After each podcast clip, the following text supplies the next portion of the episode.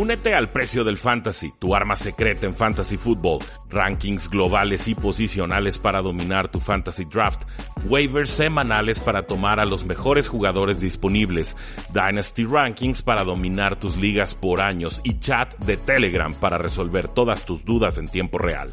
Visita stam.store diagonal precio NFL o da clic al link en este episodio para suscribirte.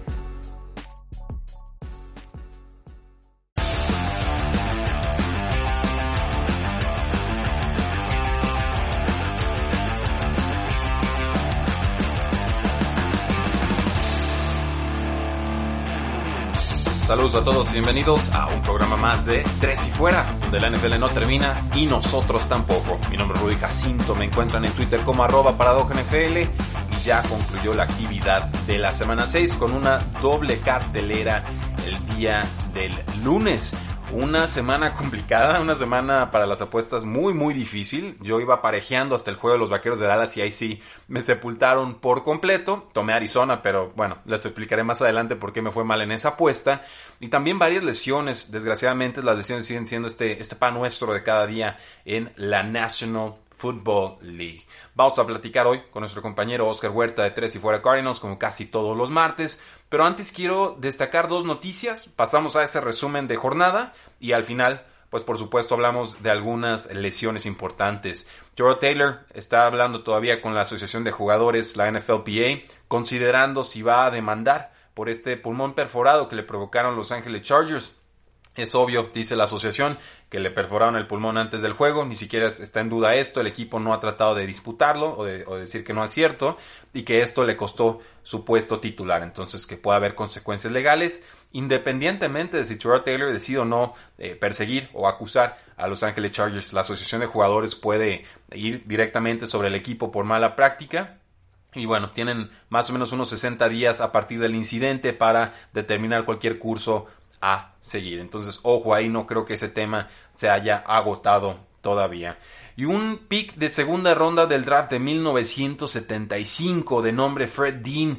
Eh, falleció tristemente de coronavirus, eh, un jugador que creció mucho en su tiempo con los Chargers, luego en 1979 los ayudó a conseguir su primer título divisional desde la fusión de la AFL y la NFL, Acto seguido ayudó a San Diego a quedarse a un juego de ganar el Super Bowl.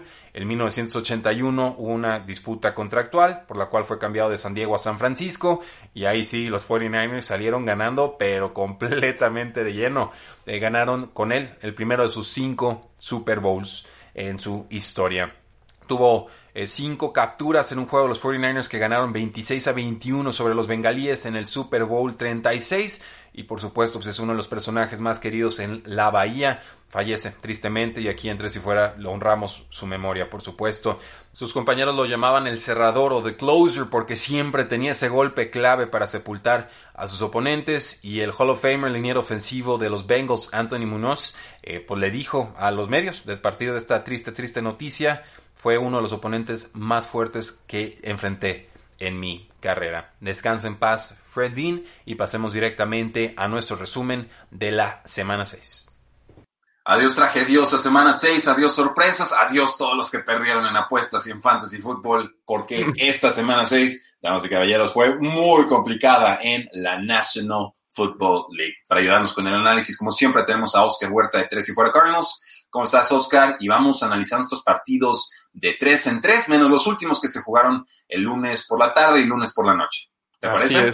Muy bien, muy bien. Estoy muy bien aquí. Muchas tragedias, como dices tú. por ahí te pasó a ti una especialmente. Deberías de contarla. La, voy a platicar tal cual. Me hicieron el middling más espantoso en apuestas. Si no saben lo que significa middling, lo comentamos al final de este video cuando hablemos de los vaqueros de Dallas. Pero empezamos, Oscar casi sin querer, en alusión a aquella famosa canción, ganan los Osos 23 a 17, un récord 5 y 1 de Chicago con muy buena defensa a domicilio, pero yo sigo sin comprar este récord, podemos hablar por qué. Remontada galopante, los Colts vencen 31 a 27, iban abajo 21 a 0, pero se impuso el talento de los Colts. Philip Rivers quizás su mejor partido como Indianapolis Colts y terminan ganando este juego. Me sigue intrigando la opción de Jacoby Brissett como quarterback titular y Gato Alfa. Los Leones vencen 34 a 16 a los Jacksonville Jaguars, un marcador que se ve mucho más cerrado de lo que fue realmente ese trámite de partido que llegó a estar 24 a 3. Sí, simplemente Matthew Stafford e, es, muchísimo más que Garner Minshew, creo que de eso no tenemos ninguna duda. Y, también las armas, o sea, tener a, a Swift, que ya por fin está apareciendo, hasta Adrian Peterson todavía tiene ahí poquito de, de qué hablar, pero sí, simplemente es más equipo Detroit. Y, y, como quien dice, de los males es el menos peor, como quien dicen por ahí. Eh, Philip Rivers nos dio un poquito de qué hablar. Eh, el marcador creo que no refleja en realidad tanto como estuvo el partido. Creo que eh, Indianapolis eh, batalló un poquito, después corrigió, pero sí da gusto que Philip Rivers todavía sea capaz de sacar este tipo de partidos y, no se vea tan mal contra un equipo que se supone que es de, media tabla para abajo. Y los Chicago Bears, hablando de media tabla para arriba, y, y en este caso quizás hasta top 10, eh, no es que les empiece a creer yo tantito, pero ya un 5-1 ya, ya te empieza a generar dudas y, a pesar de las maneras siguen ganando y creo que sí es algo que hay que notar. Mira, finalmente 5 y 1 es mejor que 1 y 5, ¿no? O sea, seamos, tajantes y lógicos con eso. Yo, mi, mi reserva con ellos es que ganan marcadores muy apretados, los ganan no necesariamente sí, o sea, feos, complicados, extraños. Dicen, bueno, si con eso te alcanza, ya está mi, mi, respuesta es mm, probablemente, dado el historial y la información y análisis que tenemos históricamente de la NFL, probablemente no te va a alcanzar. Pero, pues bueno, yo, yo prefiero tener un récord 3-3 con, con, números, métricas más mm. controlados, más solventes, que un 5 y 1 que ni tú sabes cómo lo sacaste, ¿no? Pero pues yo qué sé, yo solo hablo de NFL. Julio regalado, Falcons vencen 40-23 a los vikingos de Minnesota, regresa Julio Jones, despiden a Dan Quinn y de repente el cielo resplandece a su alrededor. Se agota el tiempo de Kirk Cousins en Minnesota. El menos peor gana Gigantes 20 a 19 a Washington. Estaba viendo un dato increíble, tres victorias de Daniel Jones sobre Washington y como 14 derrotas eh, contra el resto de la NFL y una victoria. O sea, no, no hay forma. solo a, Gigantes solo le gana Washington, ¿no? Es, lo único que han hecho los últimos dos años. Eh, muy, muy preocupante que hablan en un, mal partido. Y impotencia alada. Ravens 30, Eagles 28. Muy engañoso el marcador también. Ravens por aire, por tierra, por lo que sea, dominó. Y eso que el único receptor importante que tuvieron los Ravens en este partido fue Malcolm Brown y superó apenas las 50 yardas con cuatro recepciones. Sí, como dices tú, es un marcador muy, muy engañoso porque eh, las Águilas en realidad ni siquiera pelearon hasta el final que eh, se puso medio interesante, pero la realidad con las Águilas es que si no hacen algo sobre las lesiones, eh, esta temporada prácticamente está acabada para ellos, a, pesar de que estén a un juego de liderato divisional porque los Cowboys van de líderes con, un, con dos victorias. Águilas simplemente no tiene para dónde, no tiene rumbo y, no encuentra y Baltimore una vez más eh, demuestra que puede con estos equipos tranquilamente. Sé que el marcador no refleja el tranquilamente, pero créanme, sí fue tranquilamente. unos castigos al final ahí le complicaron, fue todo. Sí, exactamente. Eh, eh, Washington tuvo ahí una decisión medio curiosa al final, Ron Rivera, que, que no sé qué hubiera pasado si no. Pero bien dices tú, que Gigante solo le puede ganar a este tipo de equipos, equipos que eh, de cierta manera se matan solos, se disparan en el pie como lo hizo Ron Rivera en este caso, que es muy buen entrenador Ron Rivera, no me lo tomen a mal, pero sí eh, le regaló de cierta manera la victoria a los Giants. Comentemos la jugada, decide ir por una conversión de dos puntos para ganar el partido en vez del punto extra para ir a tiempo, a tiempo extra empatar, eh, no le resulta. O sea, bueno, ahí queda la crítica. Aplaudo, aplaudo el atrevimiento, no sé si analíticamente. Sí, claro. Siempre como entrenador, cuando, bueno, como analista también, eh, cuando no funciona eres una, un idiota y cuando sí funciona eres un genio. Entonces, eh, Ron Rivera lamentablemente fue víctima de, de la parte mala de eso y, no le funcionó y le regalaron una victoria a Gigantes que pues, te sale un poquito de la pelea por Trevor Lawrence porque es, una victoria que es derrota. Es una exactamente, sí, creo que es algo que hay que mencionar. Y Falcons, pues parece que cada que corren un entrenador los jugadores salen inspirados a decir así como que ojalá no nos corran a nosotros también. Oye, pues que, que corran al de runbacks en la próxima semana y luego al receptor y a ver cuántos coaches tienen. Sí, ah, y, ah, y, de repente se van a ganar 15 partidos seguidos. Pero sí, eh, lo que me preocupa aquí es Minnesota, que ni contra una de las peores defensas de la liga pudo Kirk Cousins hacer nada prácticamente. Tuvo tres intercepciones en la primera mitad y creo que ya es momento de empezar a pensar en otro futuro. Sí, absolutamente. Lo preocupante es que le dieron la extensión de contrato, le acomodaron, el, reestructuraron el contrato este año, ¿no? Entonces, si se va, va a tener que ser por la vía del trade, no va a ser si adiós y gracias agencia libre. Eh, en fin, bueno, se agotó por completo esa ventana de oportunidad de los vikingos. Y, y tres touchdowns sí, pero en tiempo basura todos. O sea, no son touchdowns trascendentes para, para el resultado final del partido. El peso de la historia, Browns 7, Steelers 38, oh, ilusos que tomamos a los Cleveland mm. Browns creyendo que por fin llegaban con la posibilidad de pegarle a los aceros de nada. O costillas de Baker Mayfield mal, línea mal, defensa de Steelers excelente, solo pues lamentar la lesión del linebacker Devin Bush, que se pierde, se rompe el ligamento cruzado anterior y estará fuera el resto de la temporada.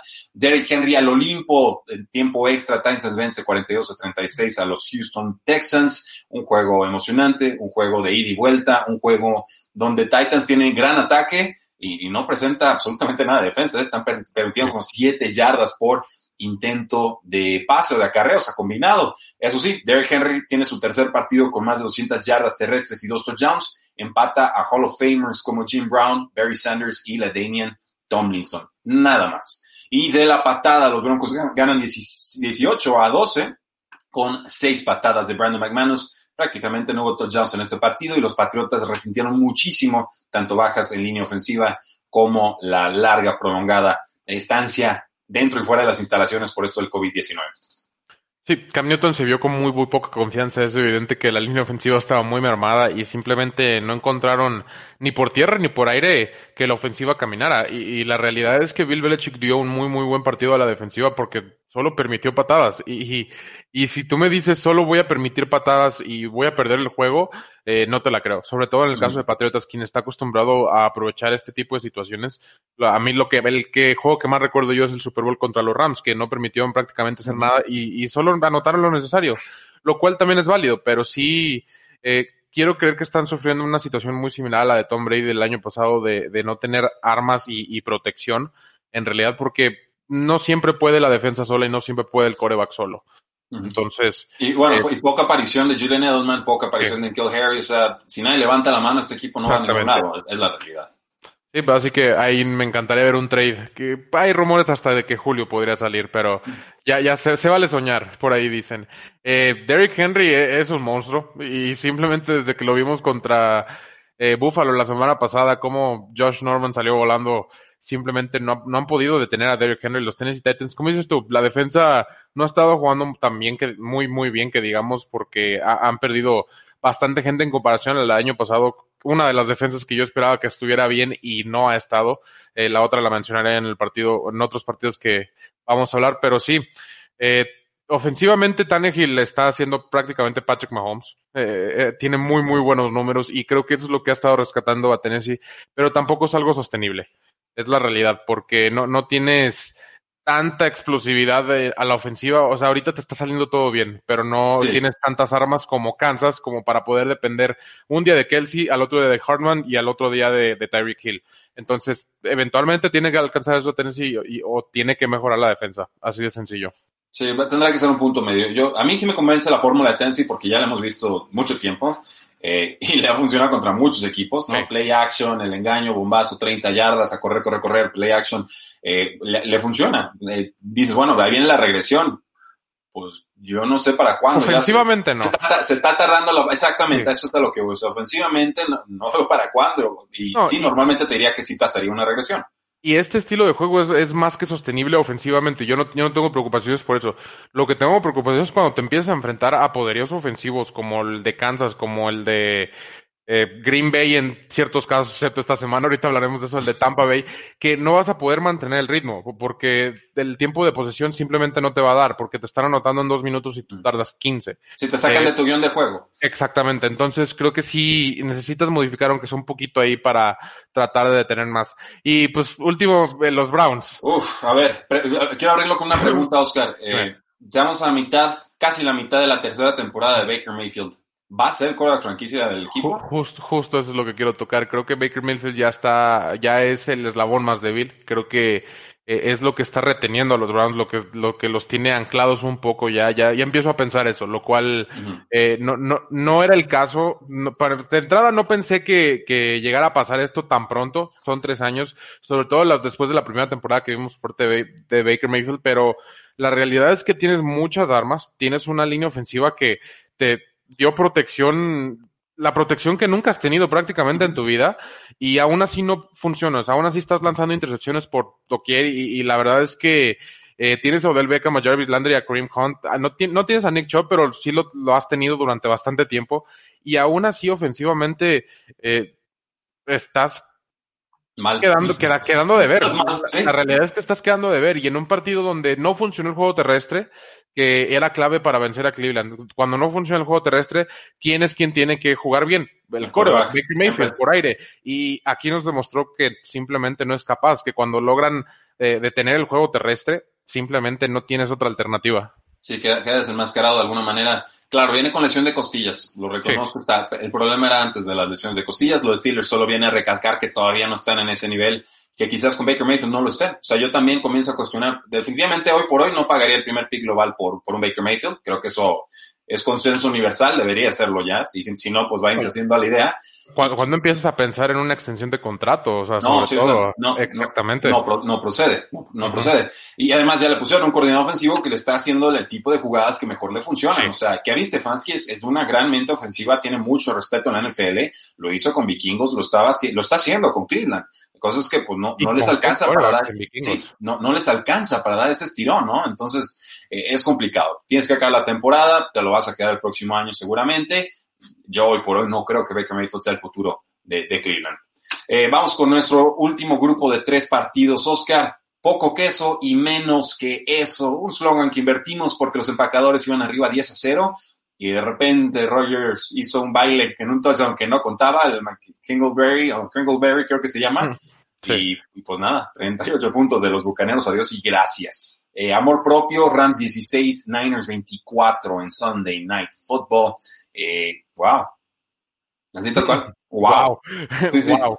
Y ya, pues, vamos matando todos los partidos de golpe, Oscar. Tiempo de posesión, Chiefs 26, Bills 17, Kansas tuvo como 38 minutos. La pelota no se la prestó a Bills y las pocas veces que la tuvo Buffalo no sabía qué hacer con ella, le quemaba la pelotita. Eh, y el mejor quarterback suplente, Cardinals 38, Cowboys 10 en Monday Night Football. Eh, decía en redes sociales, y lo mantengo, si Andy Dalton es el mejor quarterback suplente, ¿cómo estarán los demás, no? Y yo dije que era el mejor quarterback suplente en esta semana. Sí, este silencio incómodo porque te saltaste un juego y sé que no es el juego más importante, oh, pero pero pero hay que no, mencionarlos, más que, que, nada por eso. Lo que dije al final. está bien. Perder, no, está, lo, sí. lo, decimos tal cual. Sí, lo.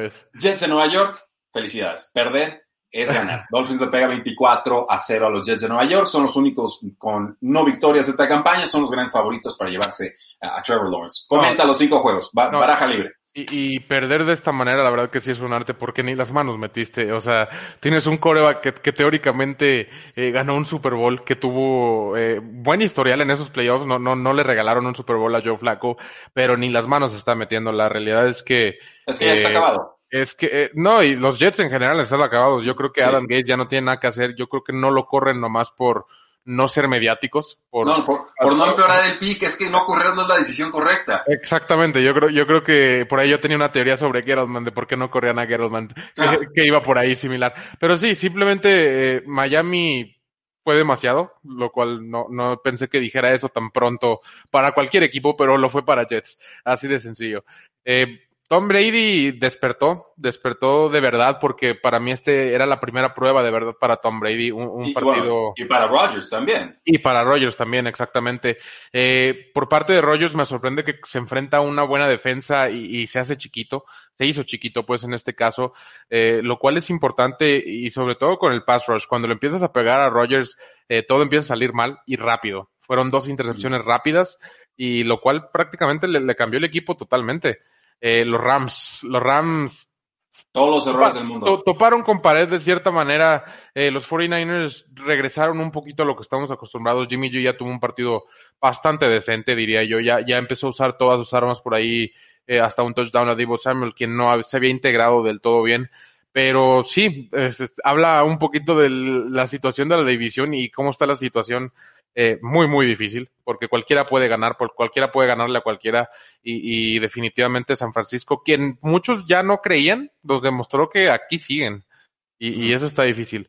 Eh, los Kansas City Chiefs vuelven a ganar después de una pérdida sospechosa contra los Raiders, pero sí. Fue, fue cómodo el juego. Sí, fue, No- no fue, fue sí, exactamente. Fue bastante cómodo por ahí. Un pasesazo a Travis Kelsey en su segundo touchdown. Patrick Mahomes definitivamente se vio un poquito más confiado, pero sí empezó un poquito lento el partido, sobre todo ofensivamente, lo cual ha, ha sido el tema para Kansas City recientemente. Eh, no estamos acostumbrados ya a los cinco touchdowns en primera mitad de Patrick Mahomes, pero como dices tú, fue cómodo y siguen ganando. Y, Este, esto, y esto de los vaqueros, ¿quieres que cuente mi historia? Sí, cu- cuéntala primero, porque... Eh, solo, solo para ponerlos en contexto, ¿no? Veníamos una semana complicada, estábamos tablas, dije, me gusta Kansas, me gusta Arizona, y, y ahí fue donde me marqué. Y me gustan las altas. Ah, sí, me gustan las altas, de los vaqueros están en 56 over-under combinados. Dije, la castigo, la bajamos a 49 y medio y deberíamos de llegar cómodos. Sí, ajá. ¿Cómo no? Tenía un parlay. Ganaba Chiefs, ganaba Cardinals, eh, con algún colchón de over. puntos, y el over. El over fue el que nomás no daba, no daba, no daba, y se veía desde el tercer cuarto que no le iban a pegar. Dije, bueno, aquí nos arriesgamos, aquí está el todo o el nada, me quedé con el nada.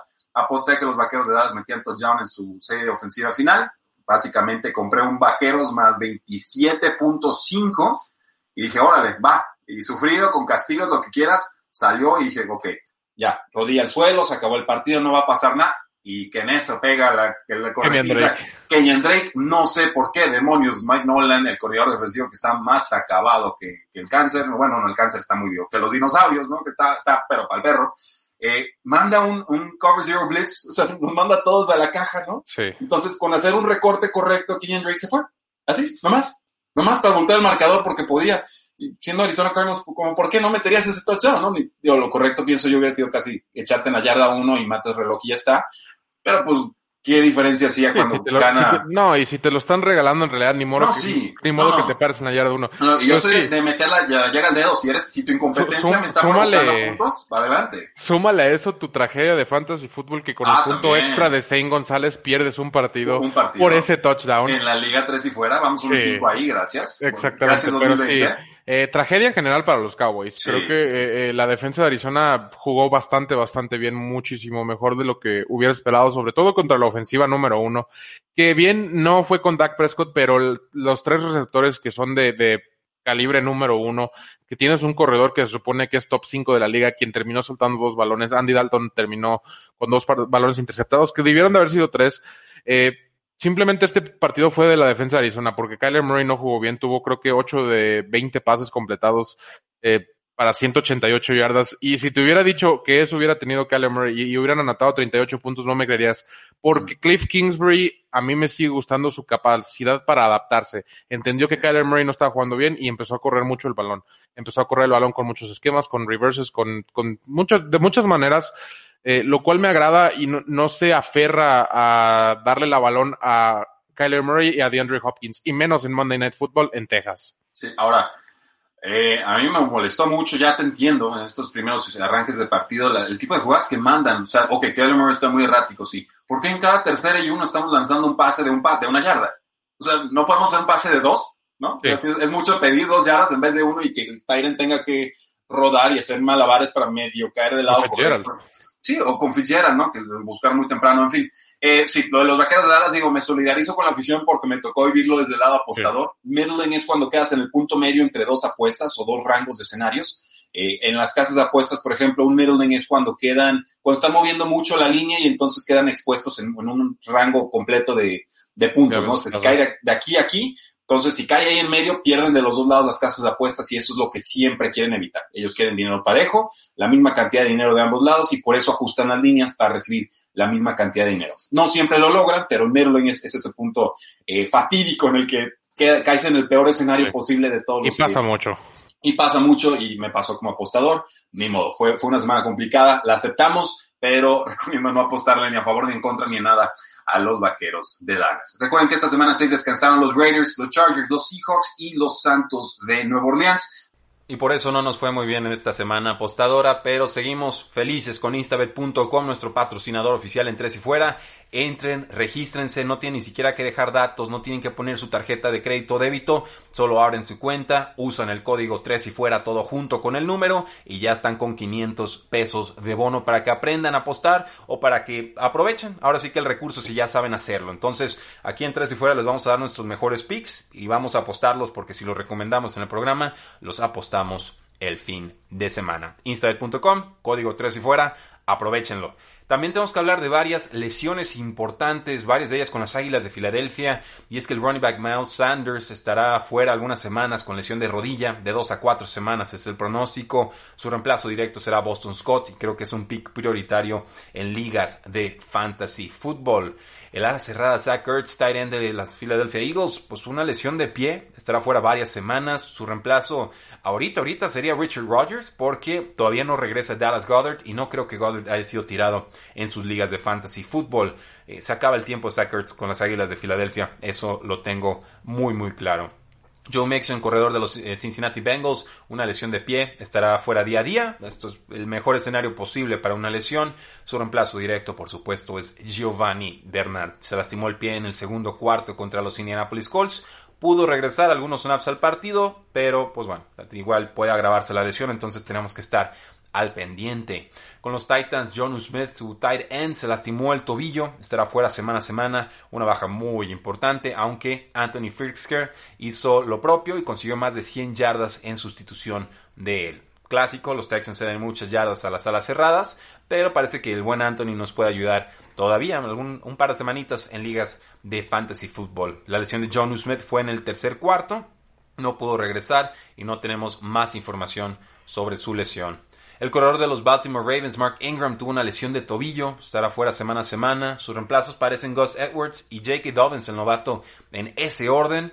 Dice Harbaugh que no le parece una lesión grave la de Ingram. Tienen semana de descanso los Baltimore Ravens, entonces esperemos si podamos ver a Mark Ingram en la semana 8 cuando se enfrenten contra los Pittsburgh Steelers por la cima de la AFC Norte. Y Raheem Mostert nuevamente se lastima, el corredor de los San Francisco 49ers, un high ankle sprain. Esta es dura, esta tarda de 3 a 4 semanas, ya lo pusieron en reserva de lesionados. Sus reemplazos en este orden serían Jarek McKinnon, Jeff Wilson y Jamichael Hasty no se ha podido mantener sano Mostert. A mí me está gustando lo que está haciendo esta temporada. Entonces, pues no esperen verlo hasta quizás la semana 10 o la semana 11. Baja sensible en muchas de mis ligas de fantasy fútbol. Yo sí me la pasé comprando a Mostert en cuarta o en quinta ronda. Y también tuvimos una lesión importante con los Steelers, ya lo escucharon, con, con Devin Bush, el linebacker. Pero incluso tuvimos una lesión de liniero ofensivo y es que Taylor Lewan este, este liniero de los Tennessee Titans pues se pierde. Ahora sí el resto de la temporada tristemente una confirmada lesión de ligamento cruzado anterior que sufrió contra los Texans. Y bueno si algo puede tener esta ofensiva de los Tennessee Titans seguramente serían las bajas en la línea ofensiva.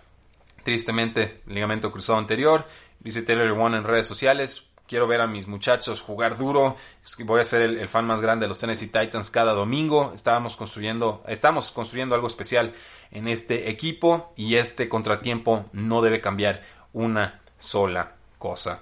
Dicho eso, espero que tengan un excelente inicio de semana, o martes, o miércoles, o jueves, o viernes, cualquier día que tengan buenos, bueno, los celebramos en Tres y Fuera, los invitamos a seguirnos en redes sociales, estamos creciendo, Facebook, Twitter, Instagram, en YouTube, señores, queremos llegar a los mil antes de que acabe el año, ayúdenos, vamos ahí parejeando con los 700, entren a youtube.com, diagonal Tres y Fuera, un like, suscríbanse, compártanlo, ayúdenos a crecer ese canal, va a ser clave para el crecimiento de Tres y Fuera y el proyecto en su totalidad, y asimismo, pues pues bueno, también recordarles que tenemos muchos podcasts disponibles para ustedes de equipos específicos, tres si fuera Cardinals, tres si fuera Cowboys, tres si fuera Dolphins, tres si fuera Seahawks, un montón de equipos que ya tenemos para ustedes, 16 en total, además de tres y fuera fútbol, no fútbol americano, el otro fútbol, así que búsquenos en Spotify, en, Apple Podcast, en cualquier dispositivo que ustedes tengan para podcast, tres y fuera espacio y les va a salir toda la gama de opciones que tenemos para ustedes.